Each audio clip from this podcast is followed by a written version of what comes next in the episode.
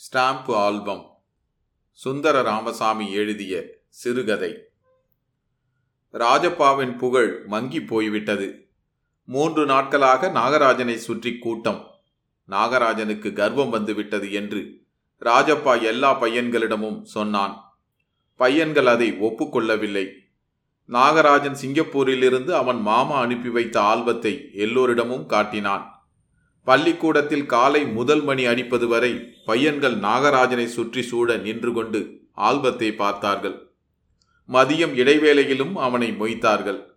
கோஷ்டி கோஷ்டியாக வீட்டிற்கு வந்தும் பார்த்துவிட்டு போனார்கள். பொறுமையோடு எல்லோருக்கும் காட்டினான் அவன். யாரும் ஆல்பத்தை தொடக்கூடாது என்று மட்டும் சொன்னான். அவன் மடியில் வைத்தபடி ஒவ்வொரு பக்கமாக திருப்புவான். பையன்கள் பார்த்து கொள்ள வேண்டும். வகுப்பு பெண்களுக்கும் நாகராஜனின் புதிய ஆல்பத்தை பார்க்க வேண்டும் என்று ஒரே ஆசை.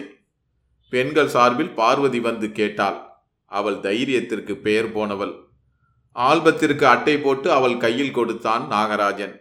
எல்லா பெண்களும் பார்த்தபின் மாலையில் ஆல்பம் கைக்கு வந்து சேர்ந்தது. இப்போது ராஜப்பாவின் ஆல்பத்தை பற்றி பேசுவார் இல்லை. அவனுடைய புகழ் மங்கித்தான் போய்விட்டது. ராஜப்பாவின் ஆல்பம் மாணவர்கள் வட்டாரத்தில் மிகவும் பிரசித்தி பெற்றது. தேனி தேன் சேர்ப்பது மாதிரி ஒவ்வொரு ஸ்டாம்பாக சேர்த்து வைத்திருந்தான். இதை தவிர வேறு எந்த விஷயத்திலும் கவனம் இல்லை அவனுக்கு. காலையில் எட்டு மணிக்கே வீட்டை விட்டு கிளம்பி விடுவான். ஸ்டாம்பு சேர்க்கும் பையன்கள் வீடுதோறும் ஏறி இறங்குவான். இரண்டு ஆஸ்திரேலியாவை கொடுத்துவிட்டு ஒரு ஃபின்லாண்டு வாங்குவான். இரண்டு பாகிஸ்தான் வாங்கி கொண்டு ஒரு ரஷ்யாவை கொடுப்பான். மாலையில் வீட்டுக்கு வந்து புத்தகத்தை மூலையில் எறிந்துவிட்டு முறுக்கை கையில் வாங்கி நிக்கர் பையில் அடைத்து நின்றபடியே காஃபியை விட்டுக்கொண்டு கிளம்பி விடுவான். நாலு மைல் தொலைவில் ஒரு பையனிடம் கனடா இருப்பதாக தகவல் கிடைத்திருக்கும்.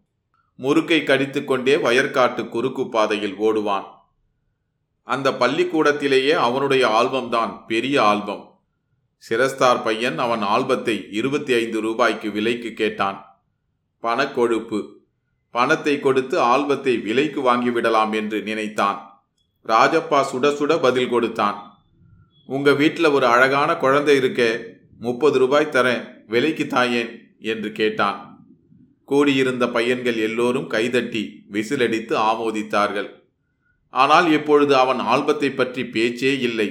அது மட்டுமல்ல நாகராஜனின் ஆல்பத்தை பார்த்தவர்கள் எல்லோரும் அதை ராஜப்பாவின் ஆல்பத்தோடு ஒப்பிட்டு பேசினார்கள். ராஜப்பாவின் ஆல்பத்தை தூக்கி அடித்து விட்டதாம். ராஜப்பா நாகராஜனின் ஆல்பத்தை கேட்டு வாங்கி பார்க்கவில்லை. ஆனால் மற்ற பையன்கள் பார்க்கிற பொழுது அந்த பக்கமே திரும்பாதது போல் பாவித்து கொண்டு ஓரக்கண்ணால் பார்த்து கொண்டான். உண்மையாகவே நாகராஜனின் ஆல்பம் மிகவும் அழகாகத்தான் இருந்தது. ராஜப்பா ஆல்பத்தில் இருந்த ஸ்டாம்புகள் நாகராஜனின் ஆல்பத்தில் இல்லை. எண்ணிக்கை குறைவுதான். ஆனால் அந்த ஆல்பமே அற்புதமாக இருந்தது. அதை கையில் வைத்து கொண்டிருப்பதே பெருமை தரும் விஷயம்தான். அந்த மாதிரி ஆல்பமே அந்த ஊர்க்கடைகளில் கிடைக்காது. நாகராஜனின் ஆல்பத்தின் முதல் பக்கத்தில் முத்து முத்தான எழுத்தில் கீழ்கண்டவாறு எழுதியிருந்தது. அவன் மாமா அப்படி எழுதி அனுப்பியிருந்தார். ஏ எஸ் நாகராஜன் வெட்கம் கெட்டு போய் இந்த ஆல்பத்தை யாரும் திருட வேண்டாம். மேலே எழுதியிருக்கும் பெயரை பார். இது என்னுடைய ஆல்பம். புல் பச்சை நிறமாக இருப்பது வரை தாமரை சிவப்பாக இருப்பது வரை சூரியன் கிழக்கில் உதித்து மேற்கில் அஸ்தமிப்பது வரை இந்த ஆல்பம் என்னுடையதுதான். மற்ற பையன்கள் எல்லோரும் இதை தங்களுடைய ஆல்பத்திலும் எழுதி கொண்டார்கள். பெண்கள் தங்களுடைய நோட்டு புத்தகத்திலும் பாட புத்தகத்திலும் எழுதி கொண்டார்கள். எதுக்கடா அவனை பார்த்து காப்பி அடிக்கணும்? ஈ அடிச்சான் காப்பி என்று எல்லா பையன்களிடத்திலும் இறைந்தான் ராஜப்பா. ஒருவரும் பதில் பேசாமல் ராஜப்பா முகத்தையே பார்த்து கொண்டிருந்தார்கள். கிருஷ்ணனுக்கு பொறுக்கவில்லை. போடா அசூயை பிடிச்ச பயலே என்று கத்தினான் கிருஷ்ணன். எனக்கு எதுக்குடா அசூயை? அவன் ஆல்பத்தை விட என் ஆல்பம் பெருசுடா என்றான் ராஜப்பா. அவனிடம் இருக்க ஒரு ஸ்டாம்பு உன்னிடம் இருக்கா? இந்தோனேஷியா ஸ்டாம்பு ஒன்று போருமே கண்ணில் ஒத்திக்கடா அவன் ஸ்டாம்பை என்றான் கிருஷ்ணன். என்னிடம் இருக்கிற ஸ்டாம்பெல்லாம் அவனிடம் இருக்கா? என்று கேட்டான் ராஜப்பா. அவனிடம் இருக்கிற ஒரு ஸ்டாம்பு ஒன்று காட்டு பார்ப்போம் என்றான் கிருஷ்ணன். என்னிடம் இருக்கிற ஒரு ஸ்டாம்பு அவன் காட்டட்டும் பார்க்கலாம். பத்து ரூபா பெட்டு. உன் ஆல்பம் குப்பை தொட்டி ஆல்பம் என்று கத்தினான் கிருஷ்ணன். எல்லா பையன்களும் குப்பை தொட்டி ஆல்பம் குப்பை தொட்டி ஆல்பம் என்று கத்தினார்கள். தன்னுடைய ஆல்பத்தை பற்றி இனிமேல் பேசி பயனில்லை என்று தெரிந்து கொண்டான் ராஜப்பா. அவன் அரும்பாடுபட்டு சிறுக சிறுக சேர்த்த ஆல்பம். சிங்கப்பூரிலிருந்து ஒரு தபால் வந்து நாகராஜனை ஒரே நாளில் பெரியவனாக்கி விட்டு விட்டது. இரண்டிற்கும் உள்ள வேற்றுமை பையன்களுக்கு தெரியவில்லை. சொன்னாலும் அசடுகளுக்கு மண்டையில் ஏறாது. ராஜப்பா தன்னிலையின்றி குமைந்து கொண்டிருந்தான். பள்ளிக்கூடம் போவதற்கே பிடிக்கவில்லை. மற்ற பையன்கள் முகத்தில் விழிப்பதற்கே வெட்கமாக இருந்தது. வழக்கமாக சனி ஞாயிறுகளில் ஸ்டாம்பு வேட்டைக்கு அலையாத அலைச்சல் அலைபவன் இந்த தடவை வீட்டை விட்டு வெளியே தலை நீட்டவில்லை. ஒரு நாளில் ராஜப்பா அவன் ஆல்பத்தை எத்தனை தடவை திருப்பி திருப்பி பார்ப்பான்? என்பதற்கு கணக்கே கிடையாது. இரவு படுத்துக்கொண்ட பின் திடீரென்று ஏதோ நினைத்து கொண்டு ட்ரெங்கு பெட்டியை திறந்து ஆல்பத்தை எடுத்து ஒரு புரட்டு புரட்டு விட்டு வருவான். அதை இரண்டு நாட்களாக வெளியிலேயே எடுக்கவில்லை. ஆல்பத்தை பார்ப்பதற்கே எரிச்சலாக இருந்தது. நாகராஜனின் ஆல்பத்தை பார்க்கிறபோது தன்னுடைய ஆல்பம் வெறும் அப்பலக்கட்டு என்றுதான் தோன்றிற்று அவனுக்கு. அன்று மாலை ராஜப்பா நாகராஜனின் வீடு தேடிச் சென்றான். அவன் ஒரு முடிவுக்கு வந்துவிட்டான் இந்த அவமானத்தை அவனால் அதிக நாட்கள் தாங்கிக் கொண்டிருக்க முடியாது. திடீரென்று ஒரு புதிய ஆல்பம் நாகராஜன் கைக்கு வந்து சேர்ந்திருக்கிறது. அவ்வளவுதானே? ஸ்டாம்பு சேகரிப்பதில் உள்ள தந்திரங்கள் அவனுக்கு என்ன தெரியும்? ஒவ்வொரு ஸ்டாம்புக்கும் ஸ்டாம்பு சேர்க்கிறவர்கள் மத்தியில் என்ன மதிப்பு உண்டு என்பது அவனுக்கு தெரியுமா என்ன? பெரிய ஸ்டாம்பு தான் சிறந்த ஸ்டாம்பு என்று நினைத்து கொண்டிருப்பான். அல்லது பெரிய தேசத்து ஸ்டாம்பு தான் அதிக மதிப்புள்ளது என்று எண்ணிக்கொண்டிருப்பான் எப்படியும் அவன் அமைச்சூர் தானே தன்னிடம் இருக்கும் உதவாக்கரை ஸ்டாம்புகள் சில கொடுத்து மணியான ஸ்டாம்புகளை தட்டிவிட முடியாதா என்ன? எத்தனையோ பேருக்கு நாமம் சாத்தவில்லையா? இதில் இருக்கிற தந்திரமும் மாயமும் கொஞ்சமா? நாகராஜன் எந்த மூலைக்கு? ராஜப்பா நாகராஜன் வீட்டை அடைந்து மாடிக்கு சென்றான். அவன் அடிக்கடி வருகிற பையன் என்பதால் யாரும் ஒன்றும் சொல்லவில்லை. மாடியில் சென்று நாகராஜனின் மேஜைக்கு முன் உட்கார்ந்து கொண்டான். சிறிது நேரம் கழிந்ததும் நாகராஜனின் தங்கை காமாட்சி மாடிக்கு வந்தாள். அண்ணா டவுனுக்கு போயிருக்கிறான் என்று சொல்லிவிட்டு அண்ணா ஆல்பத்தை பார்த்தியா? என்று கேட்டாள். ம் என்றான் ராஜப்பா. அழகான ஆல்பம் இல்லையா? ஸ்கூல்ல வேற யார்கிட்டையும் இவ்வளோ பெரிய ஆல்பம் இல்லையாமே? யாரு சொன்னான் அண்ணா தான் சொன்னான். பெரிய ஆல்பம் என்றால் என்ன? பார்க்க பெரிதாக இருந்தால் போதுமா? சிறிது நேரம் அங்கிருந்து விட்டு காமாட்சி கீழே சென்று விட்டாள். ராஜப்பா மேசையில் கிடந்த புத்தகங்களை பார்த்து கொண்டிருந்தான். திடீரென்று டிராயர் பூட்டில் கைப்பட்டது பூட்டை இழுத்து பார்த்தான். பூட்டிதான் இருந்தது. திறந்து பார்த்தால் என்ன? மேஜை மேலிருந்து சாவியை கண்டெடுத்தான். ஏனிப்படியோரம் சென்று ஒரு தடவை கீழே குனிந்து பார்த்துவிட்டு சற்றென்று டிராயரை திறந்தான். மேலாக ஆல்பம் இருந்தது. முதல் பக்கத்தை திருப்ப அதில் எழுதியிருந்ததை வாசித்தான்.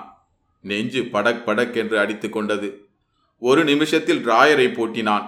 ஆல்பத்தை எடுத்து சட்டைக்குள் நிக்கரில் செருகிக் கொண்டு கீழிறங்கி வீட்டை பார்த்து ஓட்டமாக ஓடினான். நேராக வீட்டிற்குள் சென்று புத்தக அலமாரிக்கு பின்னால் ஆல்பத்தை மறைத்து வைத்தான். வாசல் பக்கம் வந்தான். உடம்பு பூராவும் கொதிப்பது போல் இருந்தது. தொண்டை உலர்ந்தது. முகத்தில் ஜீவ் ஜீவ் என்று ரத்தம் குத்திற்று. இரவு எட்டு மணிக்கு எதிர் வீட்டு அப்பு வந்தான். கையையும் தலையையும் ஆட்டிக்கொண்டு விஷயத்தை சொன்னான். நாகராஜன் ஸ்டாம்ப் ஆல்பத்தை காணவில்லையாம். அவனும் நாகராஜனுமாக டவுனுக்கு சென்றிருந்தார்களாம். திரும்பி வந்து பார்க்கிற போது மாயமாக மறைந்து விட்டதாம் ஆல்பம். ராஜப்பாவுக்கு ஒன்றும் பேச முடியவில்லை. அவன் எப்படியாவது போய்விட்டால் போதும் என்றிருந்தது. அப்பு சென்றதும் அறைக்குள் வந்தான். கதவை சாத்தினான். அலமாரிக்கு பின்னாலிருந்து ஆல்பத்தை எடுத்தான். கை விரைத்தது. ஜன்னல் வழியாக யாராவது பார்த்து விடுவார்கள் என்று பயந்து மீண்டும் ஆல்பத்தை அலமாரிக்கு பின்புறம் திணித்தான். இரவு சாப்பிட முடியவில்லை. வயிற்றை அடைத்து கொண்டு விட்டது. வீட்டிலுள்ள எல்லோரும் அவன் முகத்தை பார்த்து என்னடா என்னடா? என்று கேட்டார்கள். தன்னுடைய முகம் பயங்கரமாக கோணிக்கொண்டிருப்பது மாதிரி தோன்றிற்று அவனுக்கு. எப்படியாவது தூங்கி விடுவோம் என்று படுக்கையை விரித்து படுத்தான். தூக்கம் வரவில்லை. தான் தூங்கிக் கொண்டிருக்கிற பொழுது யாராவது அலமாரிக்கு பின்னால் இருந்து ஆல்பத்தை கண்டெடுத்து விட்டால் என்ன செய்வது என்று பயந்து ஆல்பத்தை எடுத்து வந்து தலையணை கடியில் வைத்து கொண்டான். இரவு எப்போது தூங்கினான் என்பது அவனுக்கே தெரியாது. காலையில் கண் விழித்த பின்பும் தலையணையில் இருந்த ஆல்பத்தை எடுக்க முடியவில்லை.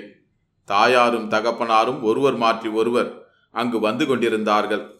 ஆல்பத்தோடு பாயை சுருட்டி அதன் மேல் உட்கார்ந்து கொண்டான். காலையில் மீண்டும் அப்பு வந்தான்.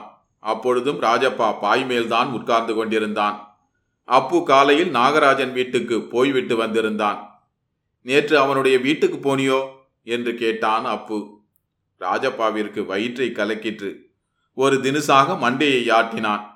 எப்படி வேண்டுமென்றாலும் அர்த்தம் எடுத்துக்கொள்ளும்படி தலையை அசைத்தான். நாங்கள் வெளியில் போனபின் நீ மட்டும்தான் அங்கே வந்தாய் என்று காமாட்சி சொன்னாள் என்றான் அப்பு. தன்னை சந்தேகப்படுகிறார்கள் என்பது தெரிந்துவிட்டது ராஜப்பாவுக்கு. நேற்று ராத்திரியிலிருந்து இதுவரை அழுது கொண்டே இருக்கிறான் நாகராஜன். அவன் அப்பா போலீஸுக்கு சொன்னாலும் சொல்லுவார் போலிருக்கிறது என்றான் அப்பு. ராஜப்பா வாய் பேசாமல் இருந்தான். அவன் அப்பாவுக்கு டிஎஸ்பி ஆபீஸிலே தான் வேலை. அவன் விரலை அசைத்தால் போலீஸ் படையே திரண்டுவிடும் என்றான் அப்பு. நல்ல வேலை அப்புவை தேடி அவன் தம்பி வந்தான். அப்பு சென்று விட்டான். ராஜப்பாவின் தகப்பனாரும் காலை உணவை முடித்துக்கொண்டு சைக்கிளில் ஆபீஸ் சென்று விட்டார். வாசல் கதவு சாத்தியிருந்தது. ராஜப்பா படுக்கையிலேயே உட்கார்ந்து கொண்டிருந்தான். அரை மணி நேரம் ஆயிற்று. அப்படியே அசையாமல் உட்கார்ந்து கொண்டிருந்தான். அப்பொழுது வாசல் கதவை தட்டும் ஓசை கேட்டது. போலீஸ் போலீஸ் என்று தனக்குள் சொல்லிக் கொண்டான் ராஜப்பா. வாசல் கதவில் உள்ளே சங்கிலி போடப்பட்டிருந்தது. வாசல் கதவை தட்டும் சப்தம் தொடர்ந்து கேட்டது. ராஜப்பா பாய்க்குள்ளிருந்த ஆல்பத்தை வெளியே எடுத்துக்கொண்டு மாடிக்கு ஓடினான். அங்கே நிற்க முடியவில்லை.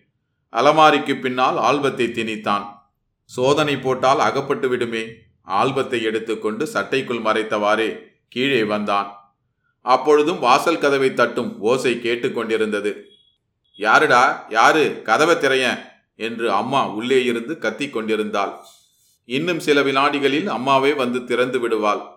ராஜப்பா பின்புறம் ஓடினான்.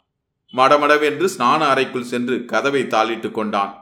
வெந்நீர் அடுப்பு தகதகவென்று எரிந்து கொண்டிருந்தது. பட்டென்று ஆல்பத்தை அடுப்பில் போட்டான். ஆல்பம் பற்றி எரிந்தது.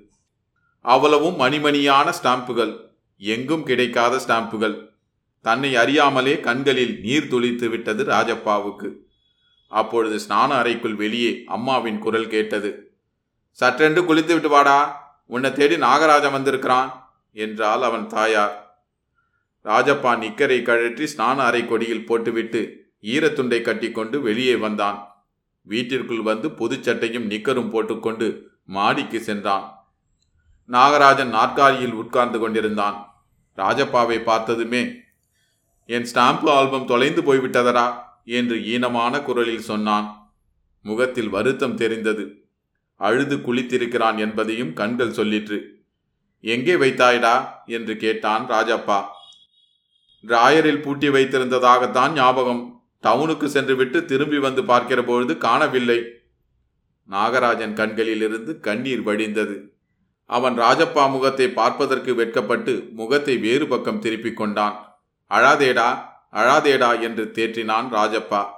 ராஜப்பா சமாதானம் சொல்ல சொல்ல மேலும் மேலும் பெரிதாக அழுதான் நாகராஜன். ராஜப்பா சற்றென்று கீழே சென்றான். ஒரு நிமிஷத்திற்குள் நாகராஜன் முன்னால் வந்து நின்றான். அவன் கையில் அவனுடைய ஆல்பம் இருந்தது. நாகராஜா இந்தா என்னுடைய ஆல்பம். இதை நீயே வைத்துக்கொள். உனக்கே உனக்குத்தான். என்ன அப்படி பார்க்கிறாய்? விளையாட்டில்லை. உனக்குத்தான். உனக்கே தான் சும்மா சொல்கிறாய் என்றான் நாகராஜன். இல்லையடா உனக்கே தருகிறேன். நிஜமாகத்தான். உனக்கே உனக்கு. வைத்துக்கொள்.